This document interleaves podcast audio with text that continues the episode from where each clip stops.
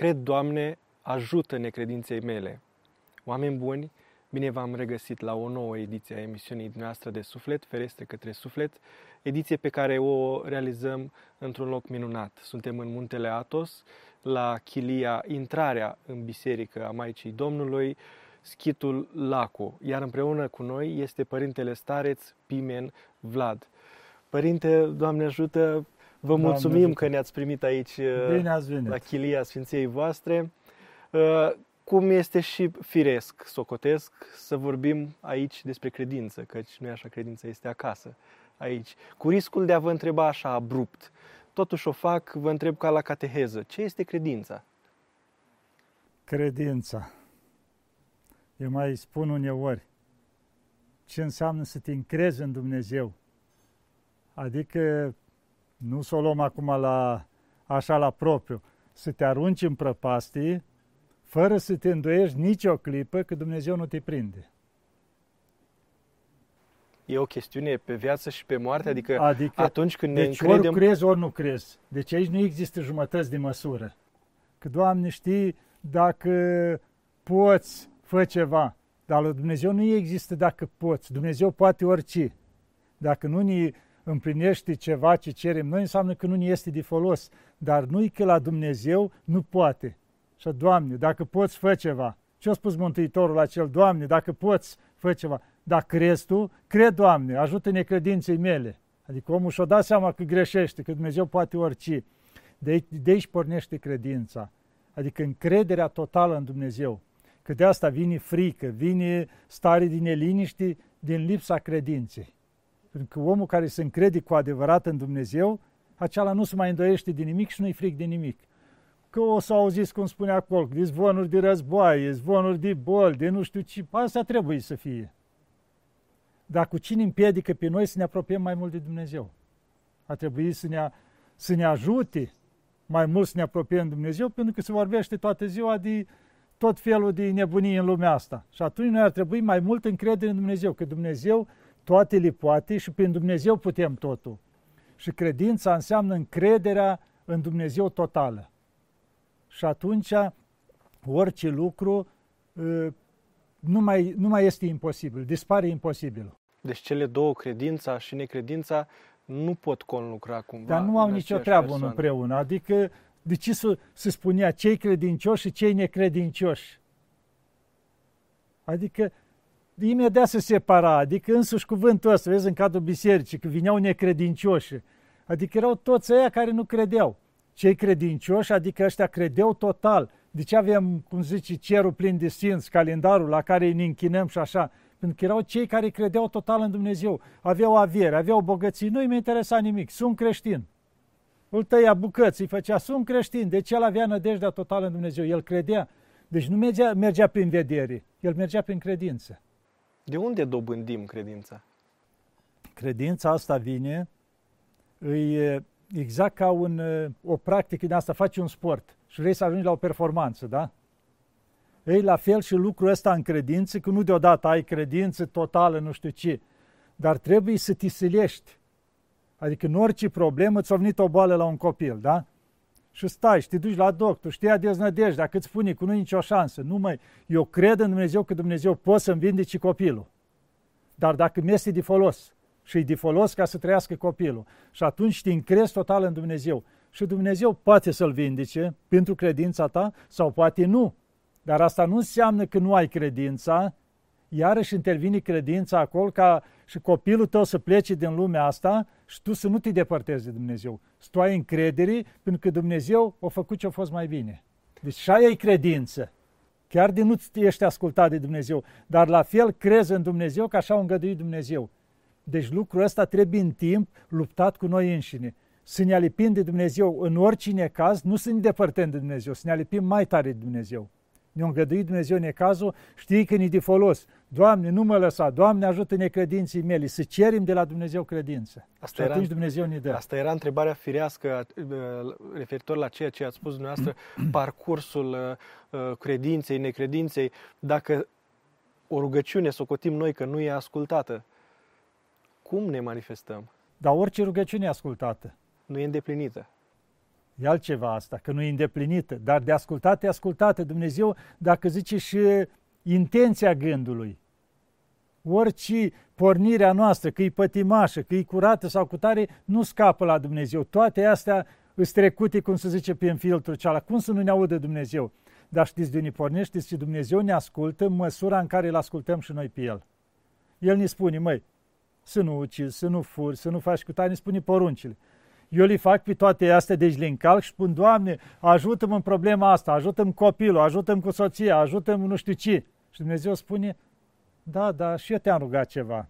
Deci Dumnezeu ne ascultă în măsura la care îl ascultăm și noi pe El. Noi încălcăm toate poruncile și pe aia bătem pumnul în masă că nu ne aude Dumnezeu. Că am dat un pomeni la biserică și nu i s-a împlinit. Dar eu nu schimb nimic la mine. Deci Dumnezeu, cum spune acolo, Fiul de minima ta. Vrea să vadă Că de asta se spune că ce pleacă de la inimă la inimă se duce. Dacă noi zicem din inimă o rugăciune la Dumnezeu, din toată inima, se duce, cum se spune, la inima lui Dumnezeu și imediat vine răspunsul. Vorbim așadar de o conlucrare între om și Dumnezeu, nu o pasare a responsabilității. Nu, nicio treabă. Deci e o directă legătură cu Dumnezeu, pentru că noi avem scânteia dumnezeiască. Noi suntem o fărâmă din Dumnezeu, cum se zice și la noi permanent suntem făcuți de așa fel să avem o legătură continuă cu Dumnezeu. Deci hrana sufletească a noastră legătura cu Dumnezeu. Mai avea cineva o vorbă frumoasă și îmi plăcea și că mi-i dor să mai stau de vorbă cu Dumnezeu. Și asta ce înseamnă? Că să ții cât mai mult legătura cu Dumnezeu. Că de asta citeam univa, spunea că era vorba unui copil care a fost întrebat despre călugări. Și zice, călugării vorbesc puțin pentru că îl ascultă pe Dumnezeu și ascultându-L pe Dumnezeu nu pot să-L întrerupă și atunci vorbesc puțin. Adică, de fapt, asta trebuie să facem noi, să vorbim mai puțin, ca să-L ascultăm pe Dumnezeu cine spune. Să nu faci cu tare, să nu faci cu tare, sau să faci cu tare sau cu tare. Și atunci, noi vorbim mai puțin și ne rugăm mai mult. Părinte drag, dar necredința, ea de unde vine? Necredința vine, de unde pornește ea? Când ne alipim mult de lucrurile astea materiale, când ne alipim de tot ce e material, când ne alipim de tot și adică nădejdea noastră e în bunătăți, în mai mare lume, în ce vrei, de toate de astea, atunci o să ai decepție, o să vezi că omul în care te-ai încrezut te-a vândut, ai să vezi că bogăția aia care ai donat-o ți s-a furat și atunci ajungi la starea aia de nu știu ce. Toate astea, deci vin din cauza că noi ne alipim de toate astea. Și omul, omul nu-i născut ca să fie necredincios. Deci el simte, conștiința, lucrează în el toate astea. Dar alipindu-se de toate astea materiale, când vede că nu îi se împlinesc, devine și mai necredincios, socoate că Dumnezeu e împotriva lui. De el nu gândește un pic cât e el împotriva lui Dumnezeu. Și atunci, încetul, încetul, el se lipește de astea materiale, li pierde, înjură pe Dumnezeu, înjură pe toată lumea, cârtește, îi nemulțumit și din ce în ce devine mai necredincios că Dumnezeu nu-l ajută. Dar fără să încerce să se apropie de Dumnezeu, fără să încerce să-și deschidă sufletul lui Dumnezeu, fără să încerce căile astea care ne apropie de Dumnezeu, care sunt prin biserică. Și omul devine din ce în ce mai, adică alergic, cum se zice, că nu putem sluji la doi domni. Ori pe unul vom iubi și pe cealaltă vom urâ sau invers. Adică nu putem sluji și lui Dumnezeu și lui Mamona. Zice, nu există cale de mijloc, cale neutră. În momentul în care l-ai lăsat pe Dumnezeu, te-o lua diavolul în brață. Deci automat ești sub înrăurirea lui. Și noi ce se întâmplă? Noi îl lăsăm pe Dumnezeu, spune, las că el cu treaba lui, că eu mă discurc.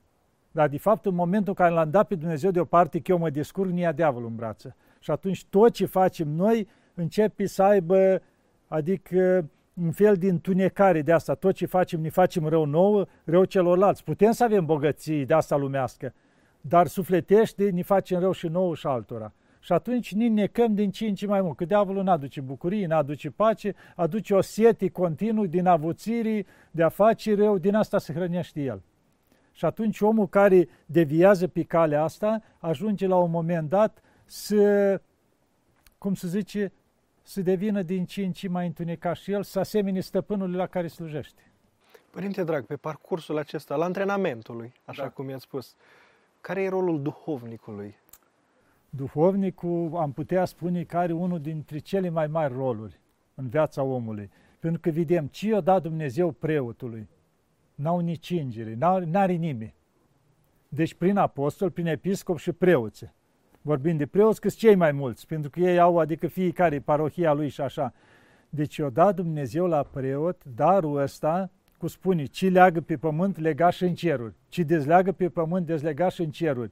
Și asta ce înseamnă? Ne-a dat Dumnezeu șansa asta mare ca noi, în uh, murdărindu-ne ca aici, ieși afară, te duci într-una, te împiedici, cazi, te murdărești. Ne-a dat șansa să devenim, să ne înnoim, să ne spălăm din nou. Dar cum? Sufletește, curați. E exact ca și cum aduni în spate, într-un sac, toate mizierile de pe drum. Și atunci, atunci, la un timp, greutatea sacului te apasă în jos și începi să te apleci mai mult spre pământ, să vezi mai mult pământul, nu mai poți privi cerul, pentru că e greutatea asta. Ei, duhovnic, e momentul ăla în care ți ia sacul jos și te ușurează și simți că poți privi cerul, că te îndrepți, parcă tot e frumos, vezi soarele, toate astea. Ei, asta înseamnă duhovnicul. Ne ia toată greutatea asta care am adunat-o noi și numai atâta să ștergem fața lui Dumnezeu. Tot ce s-a luptat diavolul să ne împingă la astea rele, într-o clipă le-ai spovedit, te-ai căit pentru ele, te dezleagă duhovnicul și să șterge. Deci asta înseamnă că nu ne putem mântui fără duhovnic. Părinte, uh, omul credincios este un om mai bucuros sau este un om mai trist? Deci un om de mii de ori mai bucuros. Pentru că orice bucurie vine din suflet. De asta avem noi o vorbă, zâmbetul englezesc. Ei mai zic rânjet, știi, că nu poți să-i spui zâmbet. Ăla când n-ai bucurie sufletească, de asta e datoria ta să zâmbești. Artificial. Da, artificial la toată Forța. lumea și vezi o mască acolo, exact ca o, ceva ca o persoană de aia de piatră care doar face așa, știi că asta dar, face parte. Dar nu? lui este Dar la omul piatră. ăla care trăiești, sufletești, omul cealaltă zâmbește cu toată fața. Că vezi toată că un om cât zâmbește, parcă îi zâmbesc cu ochii, se luminează totul, zâmbește cu toată fața, pentru că el e bucuros în interior. Și bucuria asta vine de la liniștea asta sufletească, de la împăcarea cu Dumnezeu, de la care vine și împăcarea cu ceilalți. Și toate astea să aduce o bucurie și o liniște sufletească încât simți că trăiești vezi o muscă, te bucuri de ea, o floare, un fluture, o pasăre, te, te bucuri de toate, pentru că nu te lasă bucuria interioară să nu te bucuri de ea. Deci un om credincios, că mulți înțeleg că credința, dacă mă la biserică, trebuie să stau capul în jos, trebuie să plâng, trebuie să nu știu ce. Nu, trebuie să te bucuri și să-L slăvești pe Dumnezeu. A, că ai momentele tale când te-ai pus cu Dumnezeu și îți ceri iertare și îți pare rău și plângi și te căiești, da, dar un creștin adevărat, zice el, zâmbește la toată lumea, e cu respect față de toată lumea, are mâna întinsă să ajute pe toată lumea, e cu drag față de toată lumea, îmbrățișează pe toți, sare repede să ajute, nu așteaptă să fie slujit, slujește. Deci el e cu drag. Îi vezi fața luminată. Ăla dacă se duce în biserică, el nu se duce în biserică să pui rânduială la ceilalți. El se duce pentru el, să bucură de ce se întâmplă în biserică și să căiește de faptele lui rele și stă de vorbă cu Dumnezeu. Deci omul ăla, în colțul unii stă, el simți pe o rază de câțiva metri că e bucurie. Când te duci la biserică să prezint moda, când te duci la biserică să le arăte la ceilalți că nu știu să facă cruce, nu știu să facă nu știu ce, să pune o rânduială în biserică, că eu sunt creștin de la vechi, păi degeaba te duci. Zice, pomul cunoști după roade. De exemplu, pune tu o livadă, de cireș, de mer, de ce vrei, aștepți un an, 2, 5, 10 și vezi că crezi mari, frumos, frunze frumoase, dar rod nu. Chemi unul, bă, tai că n-are niciun rost, îi țin degeaba, tai la lemn de foc. Ei, cam așa se uită și Dumnezeu. Bun, un an, doi, trei, patru, cinci, îți dau tot ce trebuie și tu roade nimic. Tu îi pui în rânduială pe ceilalți, că tu ești grozat, se pare că ai ajuns la o măsură și bă, tu nu faci bine cruce, tu nu faci metanie, tu nu te închina cum trebuie, nu stai în poziția care trebuie în biserică, adică te duci să-i pui în rânduială pe ceilalți, tu nu pentru tine. Și atunci tu niciodată nu cuși din bucuria credinței. Când mă întreba cineva, Părinte, de ce mulți se duc de la credință, la sectari, la alte religii? Zic, din cauza că aceia nu gusta niciodată ortodoxia. Aia permanent au fost vorba aia din popor, un gică contra de la tot timpul, că nu i-a plăcut ceva, nemulțumit de ce au zis preotul în biserică, de ce au zis cealaltă, de cum au cădit, cum a făcut, cum așa, tot timpul găsește o nemulțumire. Deci el nu se duce să stea de vorbă cu Dumnezeu în biserică, nu se duce să spovedească pe el, spovedește tot satul.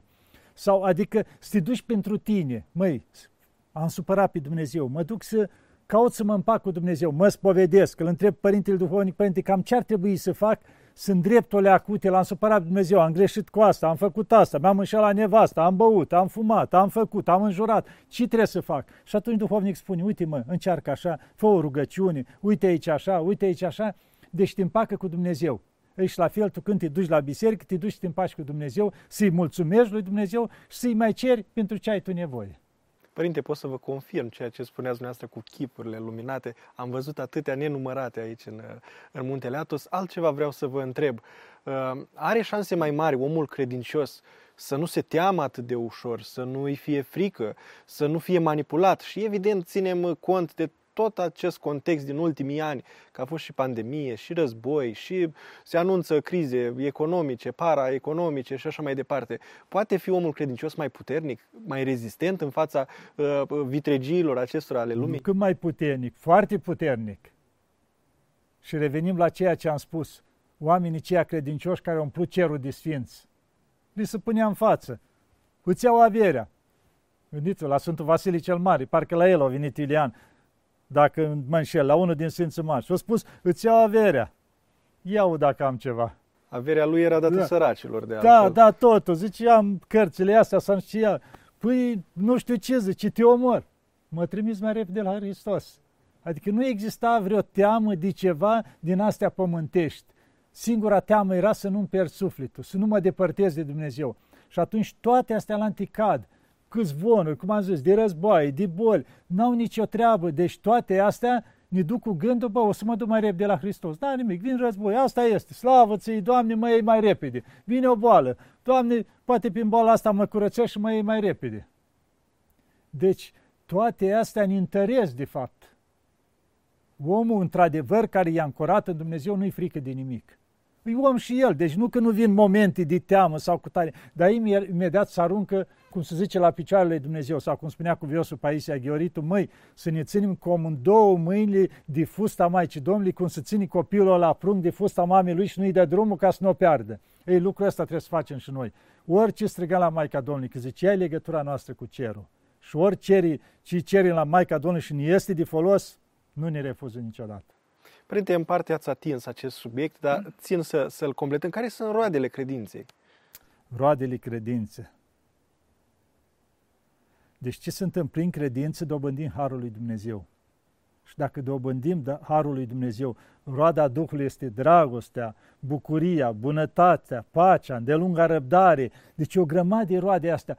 Și deci la omul care are bucurie, care are pace, care are astea, Fă, nu, cu tremuri vin, N-are nicio treabă. Deci ce se înseamnă chestia asta a credinței? Uite, eu mi-amintesc de un lucru. Eram și eu simplu om din lume la 19 ani. Eram în armată în Iași la o subunitate de poliție imediat pe Revoluție. Și eram, noi, a fost anul cea la univa mai, cam așa ceva, pe la sfârșitul mai, dacă rețin bine minte, au fost vreo două cu tremuri de alea puternice. Și eram noi într-o subunitate acolo, era un bloc așa mare, cu nu știu câte etaje. Și eram, aveam doi caporali, tot timpul îi plăcea ei să mă înțapi. Ce Dumnezeu? Că nu este Dumnezeu. Ce tot îmi spui tu de Dumnezeu? Nu știu ce. Că eu mă mai ciondăneam cu ei pe tema asta. Și eram cel care era, cum era plutonul nostru eram 100 de soldați și eu îi puneam de obicei dimineața gustarea, că nu vrea niciunul. Și am mai luat unul pe mine, hai mă să punem noi câteți să dădeau coate, că nu știu ce. Și le puneam și veni să caporalii ceea și tocmai îi puneam pe masă ceaiul, puneam ceea. Și au venit la mine, ce tot spui tu de Dumnezeu, că nu este Dumnezeu, că nu știu ce. Și mă ciondăneam cu ei. E, în momentul ăla a început cu tremurul. Eu chiar eram cu o oală de ceai, o duceam pe masă. Ăștia pe fugă afară toți.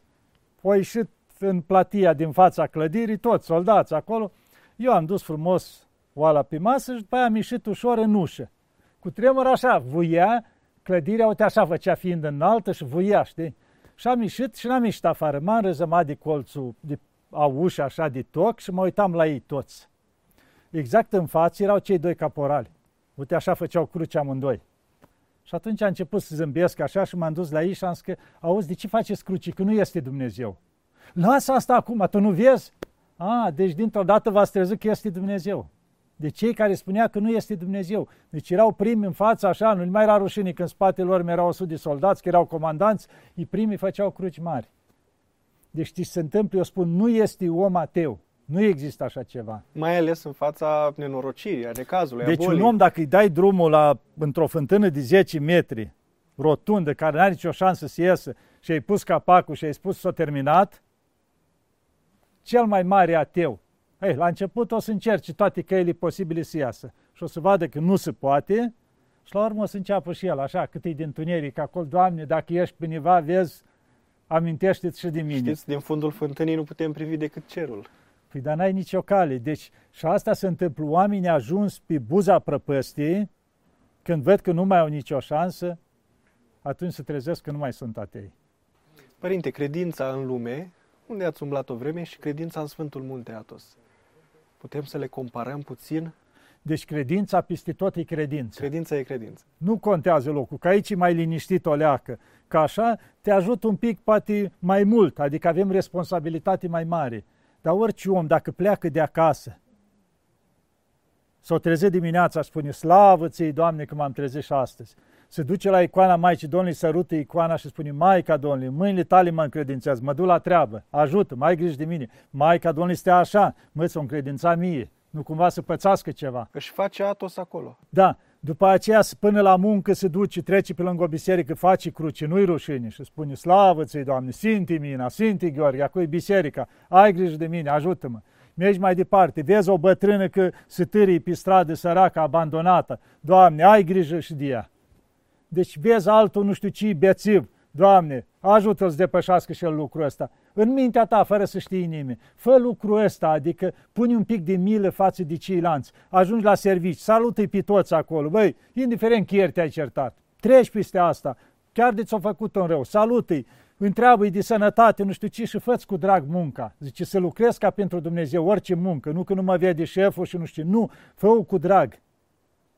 Pentru că de acolo o să se vadă roadele, orice faci cu drag, primești răspuns de la Dumnezeu. Și după aia când vii seara iar acasă, slavă ți Doamne, Maica Domnului îți mulțumesc că m-ai adus iar acasă la familia mea, la copilașii mei și poți transforma tot într-o rugăciune, fără să stai ori întregi în rugăciune, să transformi toată ziua într-o rugăciune Uite, și într-o slăvire a lui Dumnezeu. Uite, așa iese și soarele. Da, deci Dumnezeu poate toate să le facă frumoase, într-o clipă. Știți ce înseamnă un moment de har? Chiar auzeam de la un părinte, spunea că povestea o femeie. Era amărâtă, era într-un birou la servici, mai avea activa colegi, se mai certa, să avea o stare, știți cum, era ajuns în starea cea mai. Și la momentul ăla o sună soțul. Și zice, bună iubita mea, ce faci? Păi ce să fac? Da, de ce m-ai sunat? Așa ca să spun că te iubesc și vreau să văd dacă ești bine. Atât au fost. O închis telefonul, zice, pluteam simțeam că nu mai că cea mai fericită femeie. Ea din starea aceea, doar că i-a spus soțul că am vrut să văd ce faci și că te iubesc. Deci lucrul ăsta pentru ea, atenția aia cât de mică, i-a transformat viața în rai. Vedeți uneori un simplu cuvânt, treci pe lângă cineva amărât. Hai frate, ce cu tine? Păi uite, lasă-mă care grijă Dumnezeu. Hai să mergem mai departe. Că ai spus lucrul ăla la omul ăla amărât pe marginea drumului și poate ei, ei ridicat toată deznădejdea. Spune la frumos la cuviosul Iacov, Hosevito, Ioan Iacov, de la Ierusalim, într-un loc că era un om pe un pod, se plimba pe acolo deznădăjduit.